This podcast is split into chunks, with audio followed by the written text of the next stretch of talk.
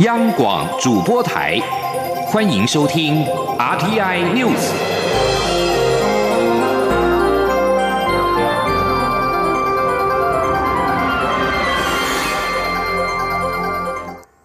各位好，我是主播王玉伟，欢迎收听这节央广主播台提供给您的 RTI News。今天是二零二一年五月十四号，新闻首先带您关注。中央流行疫情指挥中心在昨天晚间宣布，台北市和平医院急诊收治两名病患，在住院三天之后出现喘气、发烧等症状，胸部 X 光出现肺炎，裁剪之后确诊 COVID-19。目前与确诊者有接触的病患，医护人员都已经框列，并且依照防疫医师疫调结果进行后续的防疫作为。台北市政府指出，密切接触者已经完成裁剪，富人移至负压隔离病房继续治疗；其他需要居家隔离者，部分已经送往健谈活动中心隔离，部分在医院隔离，将转送防疫旅馆。今天上午十点，将动用防疫巴士与急诊接二十二位医护人员前往防疫旅馆隔离。至于需要自主管理者，警消医护休息站也都准备接受入住。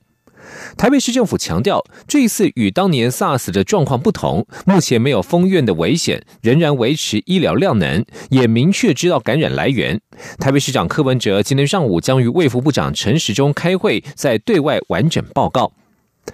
台北市万华区茶艺馆发生 COVID-19 群聚感染，台北市长柯文哲十三号下午就表示，将针对该区域启动快筛，对象为出现症状者以及疫调之后认为有需要的人，并且强烈建议这三天该区域内停止像是饮食、唱歌等群聚开口行为。台北市副市长黄珊珊也指出，由于议调困难，目前正检视附近所有的监视器，还需要一点时间才能完成。前天记者欧阳梦平的采访报道。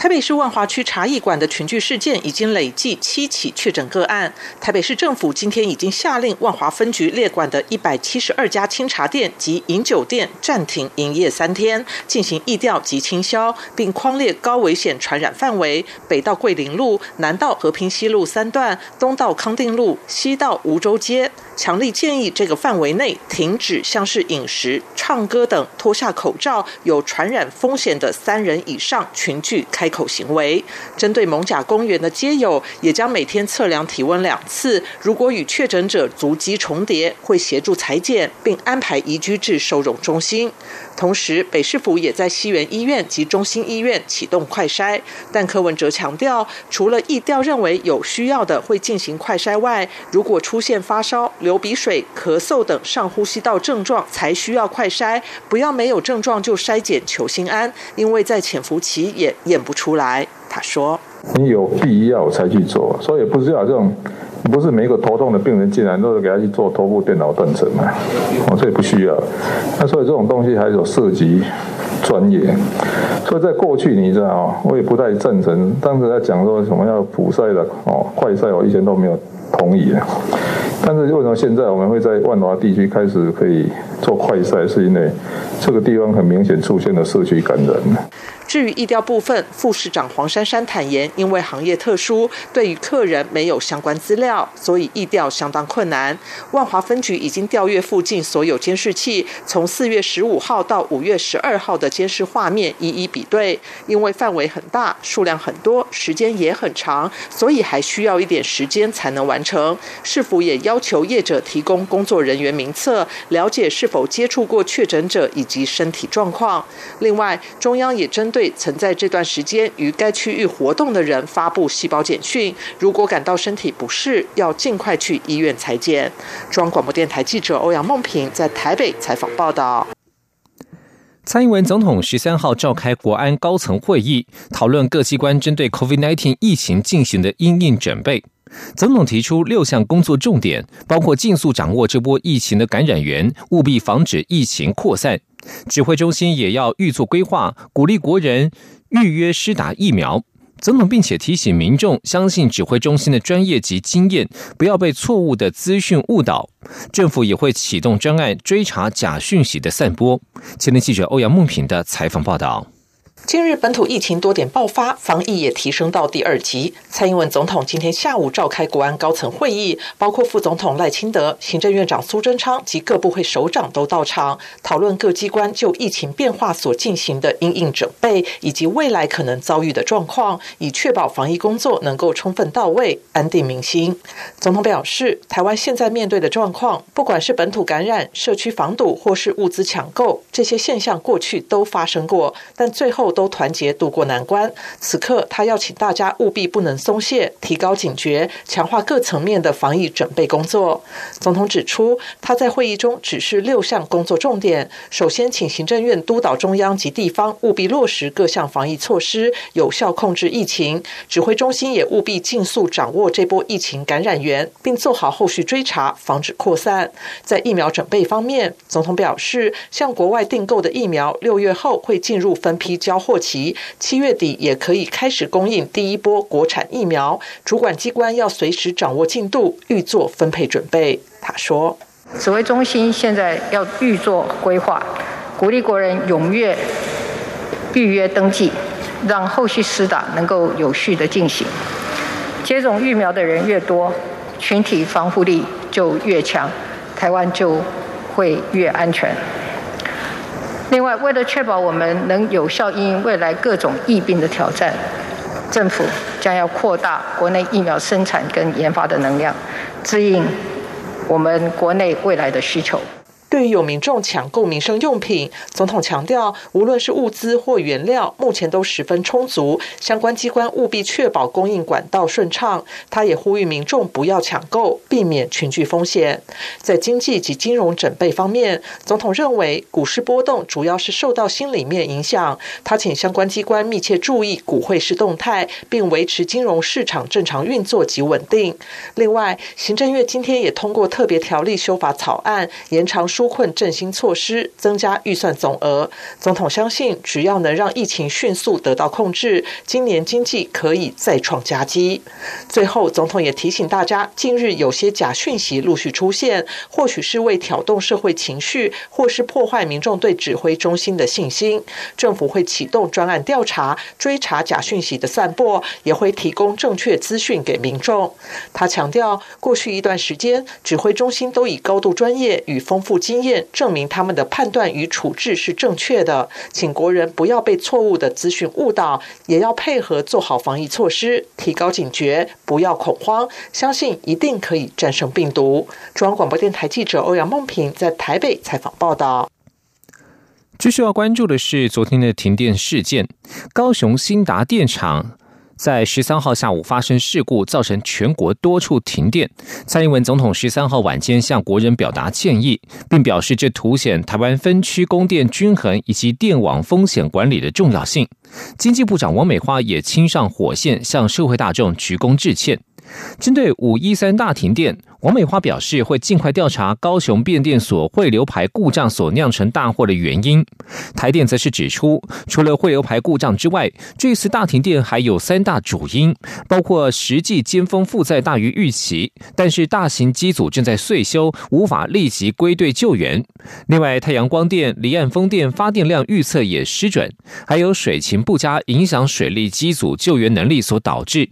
经济部次长曾文生强调，这是所有最坏的状况都叠加在一起。今天会请专家学者为台电把脉，避免事故重演。请您央广记者谢佳欣的采访报道。高雄市鹿竹路北超高压变电所有汇流排故障，造成全台各县市十三号无预警大规模停电。行政院长苏贞昌、经济部长王美花晚间亲赴台电了解情况。王美花并亲上火线召开记者会，向社会鞠躬致歉，强调晚间就会陆续恢复供电，并且尽快调查汇流排故障的原因。台电指出，晚间八点以后已全数恢复供电，四百万户历经六轮分区线电影响总户次达到一千一百三十九万户。王美花也提到，有二十九个工业区轮流限电，科学园区初步盘点影响较少，加工出口区影响较大的是南子园区。台电也归纳背后还有三大主因：首先，本日实际尖峰负载高于预期，但林口三号机、麦寮三号机及核三一号机都还在岁修，下周才能回归，减少两百四十万千瓦供电能力。其次，太阳光电、离岸风电实际发电量不如预期，两者少了五十五万千瓦，再加上水情不佳，灌肠水利机组供电能力降低，抽蓄水利也因担心会影响中部水情而不敢全力发电，种种不利因素导致在汇流排故障引起新达电厂四部机组跳机时，救援能力不足，酿成大停电。台电电力调度处处长吴敬中说：“所以在当下跳机损失了两百二十万千瓦的一个情况底下，我们所有可以快速反应的机组就在最短的时间就去生产，但是有一些的背转容量，它的反应速度是比较慢的，没有在最短的时间里面能够生长，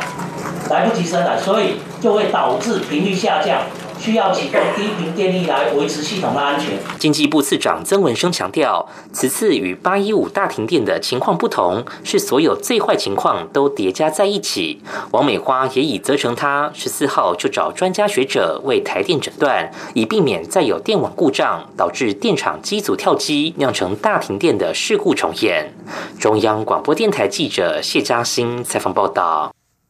全台分区限电，台电指出会依照公司营业规章处理赔偿事宜，将比照八一五大停电模式，以电费减免的方式来处理。内部人士透露，依照推估，赔偿的金额约在新台币两亿元左右。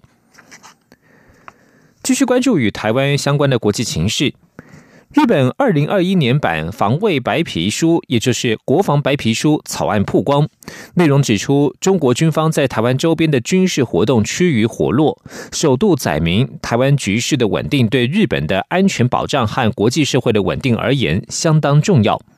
日本产经新闻报道，上个月美日领袖会谈之后的联合声明，时隔五十二年首度记载台湾。受此影响，二零二一年版本的防卫白皮书当中也强调台湾局势的稳定攸关日本的安全保障。新版防卫白皮书指出，台湾海峡两岸的军事平衡已经朝向对中国有利的方向变化，日本有必要关注美国对台湾军售等今后动向。此外，新版防卫白皮书也记载，中国在钓鱼台列屿周边持续执拗的试图以武力片面改变现状，日本对此感到强烈忧心，并谴责中国海警船在钓鱼台海域进行独立主张的行动违反了国际法。而针对北韩，新版防卫白皮书也指出，北韩正在开发更低空、不规则轨道飞行的弹道飞弹，企图突破飞弹防御网。弹道飞弹攻击的手段已经更加复杂化、多样化，而这已经成为日本拦截态势的新课题。在台美关系方面，美白宫国安会资深官员罗森伯格在十三号表示，新版对台交往准则反映台美非官方关系的现状，符合台湾与台美关系利益，并且以适当方式进行。罗森伯格在一月出任白宫国安会时的头衔是国安会中国事务资深主任，但是他今天出席乔治城大学一场谈美中关系研讨会的时候，他的职称已经改为中国与台湾事务资深主任，将台湾与中国并列。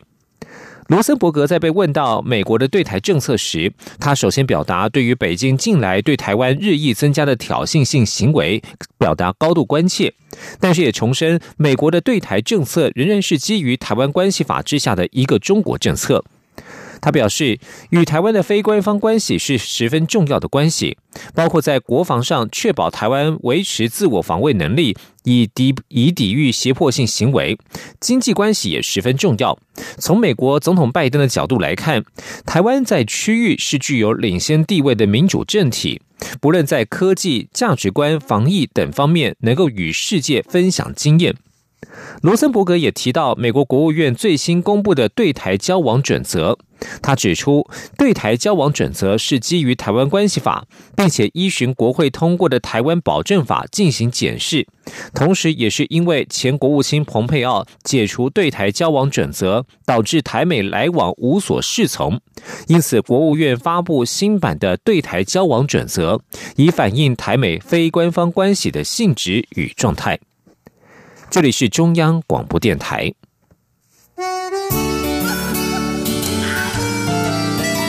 是阳光穿透了世界之窗，是阳光环绕着地球飞翔。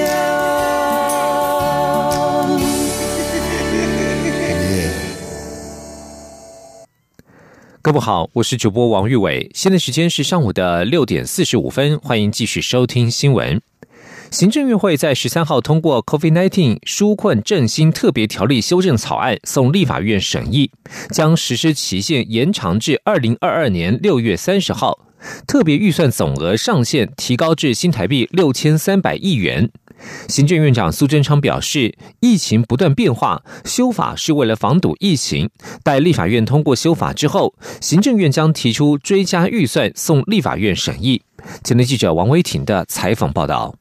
台湾出现感染源不明的本土病例，政府防疫绷紧神经。行政院会十三号通过《严重特殊传染性肺炎防治及纾困振兴特别条例》第十一条、第十九条修正草案，将特别预算经费上限提高至六千三百亿元，实施期限延长一年，到二零二二年六月三十号为止。行政院去年两度追加纾困振兴特别预算，额度已达现行条文规定的上限四千。两百亿，立法院若通过修法，政院将有第三度追加两千一百亿元的空间，也使得特别预算总额达到六千三百亿。行政院长苏贞昌在行政院会表示，COVID-19 疫情一波未平，一波又起，且没有舒缓的现象，修法防治疫情有其必要。待立法院三读通过后，政院将提出追加特别预算送立法院审议。政务委员、行政院发言人罗秉成。转述说，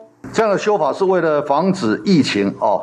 有其必要。那与外国的预算相比哦，比如美国的纾困预算已经到第五轮一百四十四多兆元哦，日本到了第三轮八十多兆元，欧盟到了第二轮也约四十三兆元。那我们算是以最少的钱做到最好的成绩，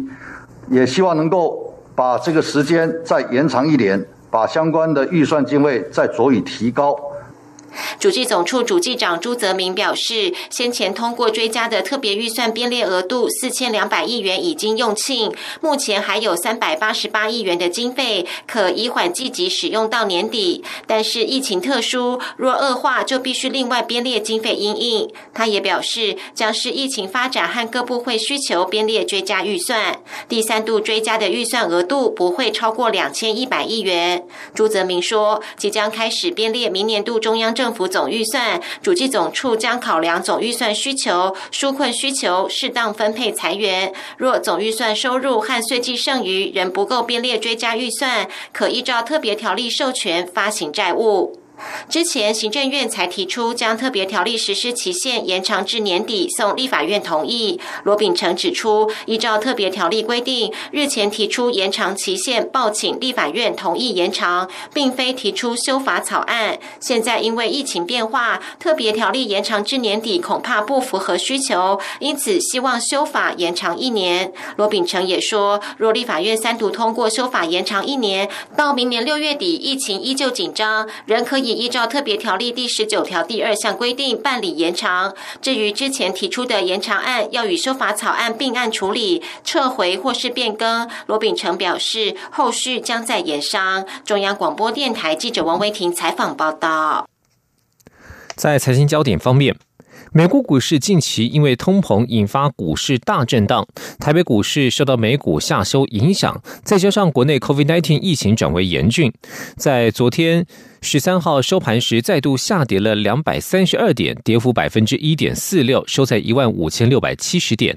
台股三天跌了超过一千五百点，市场投资人也担心熊市是否降临。法人认为，近期一万五千一百六十五点的。的点数不宜再破，并且必须要守住半年线。前天记者陈林信宏的采访报道。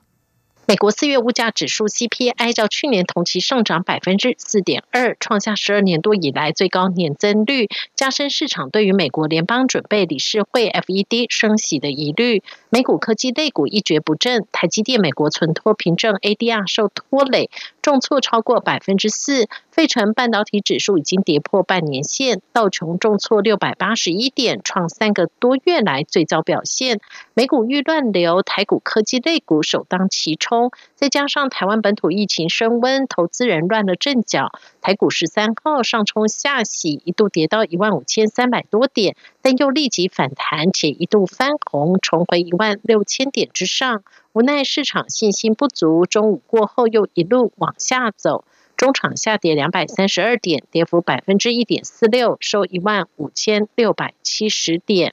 台股三天跌了超过一千五百点，市场投资人也担忧熊市是否降临台股。华南投顾董事长楚祥生认为，近期一万五千一百六十五点低点不宜再破，并且得守住半年线。分析师许博杰也认为，一旦跌破近期低点，市场恐慌情绪将急速升温，恐引发多杀多。许博杰说。今天开始见到哦，这个短线上有反弹的力道。不过整个来讲哦，我想这个未来还是要看整个美国科技股的表现，尤其是这个费城半导体指数哦，在近期已经跌破半年线。那纳斯达克指数哦，也是出现这个比较弱势的这个现象。所以在这边来看的话哦，当然台股相关的这个电子股哦，包含像台积电、联发科哦，甚至是在这个其他哦高价 IC 设计股的这个部分哦，都洞见观瞻。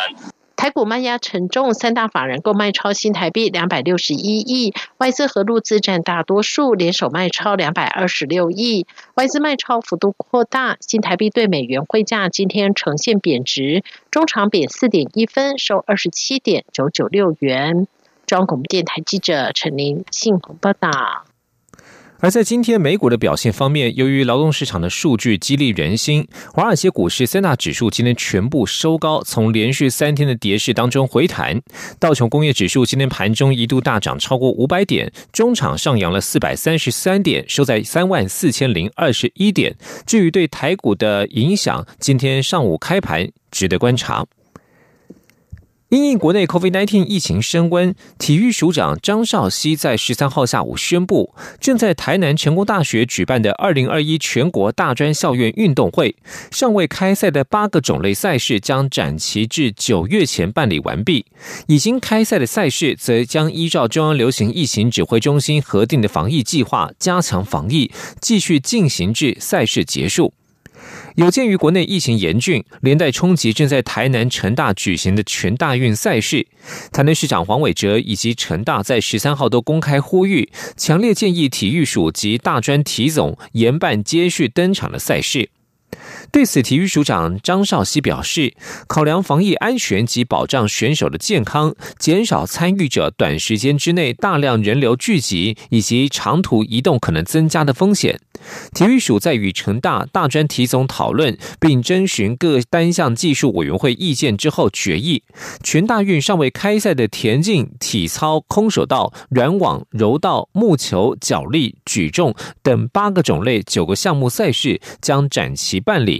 已经开赛的羽球、橄榄球、游泳、拳击、网球以及射箭六个种类赛事，则依照防疫规定继续至比赛结束。体育署强调，选手的健康是办理全大运的首要考量，会持续依照指挥中心的指导，与最高标准防疫，保护每一位运动员和队职员。继续将焦点转到国际间。美国总统拜登着手打造抗中联盟，中国也极力拉拢俄罗斯、伊朗和北韩等国家联手抗美。不过情势正在演变，拜登提议美国、俄罗斯领导人举行高峰会，而俄罗斯也做出若干配合的举动，令中国身怀戒心。请听以下的专题报道。一起听世界，来到一起听世界，请听一下中央广播电台的国际专题报道。自从三月间美中外交高层在阿拉斯加面对面会谈，引爆唇枪舌战之后，美国就着手跟印太国家打造抗中联盟。中国也传出有意拉拢俄罗斯、伊朗跟北韩等独裁国家联手抗美。美中俄三大强权动作不断，颇有合纵连横的趋势。中国尤其重视俄罗斯，因为两国都被美国总统拜登点名为相信独裁是世界主流的国家，同被拜登视为强劲对手。俄中两国并有相当的历史渊源，并且是权威军事网站全球火力二零二零年军事实力排名的第二和第三大军事强国。而俄罗斯正因为在乌克兰边界和克里米亚半岛派出重兵，又有反对派领袖纳瓦尼遭到囚禁。绝食抗议，招致美国谴责。中俄正可联手抗美。俄罗斯外长拉夫罗夫在美中三月十八号的阿拉斯加火爆会谈后，就在三月二十二号访问中国。两国并且发表声明，不点名的指责美国实行单边制裁，似乎形成中俄联手抗美的形式。中国官方《环球时报》并且赞扬拉夫罗夫的到访时机别具意义。然而，拜登在四月十三号跟俄罗斯总统普京通电话，提议两人举行面对面高峰会，引起中国的警觉。日经亚洲资深编辑中泽科二指出，中国决策者正在分析这项举动。这位美国总统是否正试图先安顿世界各地的问题，包括最近开始从阿富汗撤军等，为的是倾全力对付中国呢？北京的疑虑正在升高。不仅如此。俄罗斯的积极迎合似乎更令中国困惑。拜登在向普京提议召开高峰会的两天后，以干预美国大选、骇客攻击等理由，对俄罗斯的公司跟个人实施新的制裁。然而，普京不以为忤，并在一个星期后的四月二十二号宣布结束在乌克兰边界跟克里米亚半岛的军演，并在五月一号前撤回十万大军。俄罗斯也欢迎乌克兰总统泽伦斯基到莫斯科访问。普京当天还和习近平一起参加了拜登主办的全球气候领袖视讯高峰会。隔天，纳瓦尼也在他的私人医生建议下停止绝食。接着，美俄双方都在五月四号表示，拜登跟普京预定举行高峰会，日期可能在六月。中泽克二指出，这一切看起来都像是普京在迎合美国，而参加气候高峰会自然成为拜普高峰会的前奏。他说。如果习近平对普京是否准备跟拜登举行高峰会有任何怀疑的话，现在应该已经了然于心。纽约时报记者戴维桑格指出，拜登这项决定有其考量，他正面临二十年来最恶劣的外交关系，跟美国截然不同的超级大国对手，正设法利用美国显而易见的分裂。因此，拜登提出，美国必须跟正在崛起的中国竞争。同时遏制试图分裂北约、破坏民主的俄罗斯。英国广播公司也在四月二十九号分析指出，对拜登来说，让这种以中国竞争和遏制俄罗斯的双重战略发挥作用，将是他担任总统期间外交政策的决定性挑战。华府智库美国企业研究所外交和国防政策主任科利谢克向《纽约时报》表示，拜登的此种论点很聪明。应能获得一些共和党人的支持，而且这可能比奥巴马总统的影响更大，因为中国对内部的压迫更严厉，在国际上也越咄咄逼人。目前抗中依然是美国民主共和两党难得的主流共识。即使拜登跟普廷举行高峰会，美俄关系也不太可能立即拉近，但中国依然身怀戒心。日经亚洲引述一位中国分析家指出。拜登已经宣布，中国是美国最严峻的竞争对手，因此美欧关系大概不会比美中关系更坏。美国国务卿布林肯曾经表示，在涉及中国问题上有三种处理方式：对抗、竞争、合作。华府智库布鲁金斯研究所资深研究员何瑞恩向日经亚洲指出，在拜登主政下，美中关系正逐渐从尖锐对抗走向深度竞争。在此种情势下，习近平何时可能跟拜登面对面会谈呢？三月阿拉斯加外交会谈的炮声仍在耳边，中国目前很难有推动高峰会的热情。更何况，美俄峰会若在六月举行，将是中国共产党庆祝七月一号建党一百周年前夕，会特别令习近平感到不舒服。中国决策者可能会观察并等待拜登跟普京高峰会后，再做下一步计划的打算。以上专题是由央广编译，黄启林撰稿播报。谢谢收听。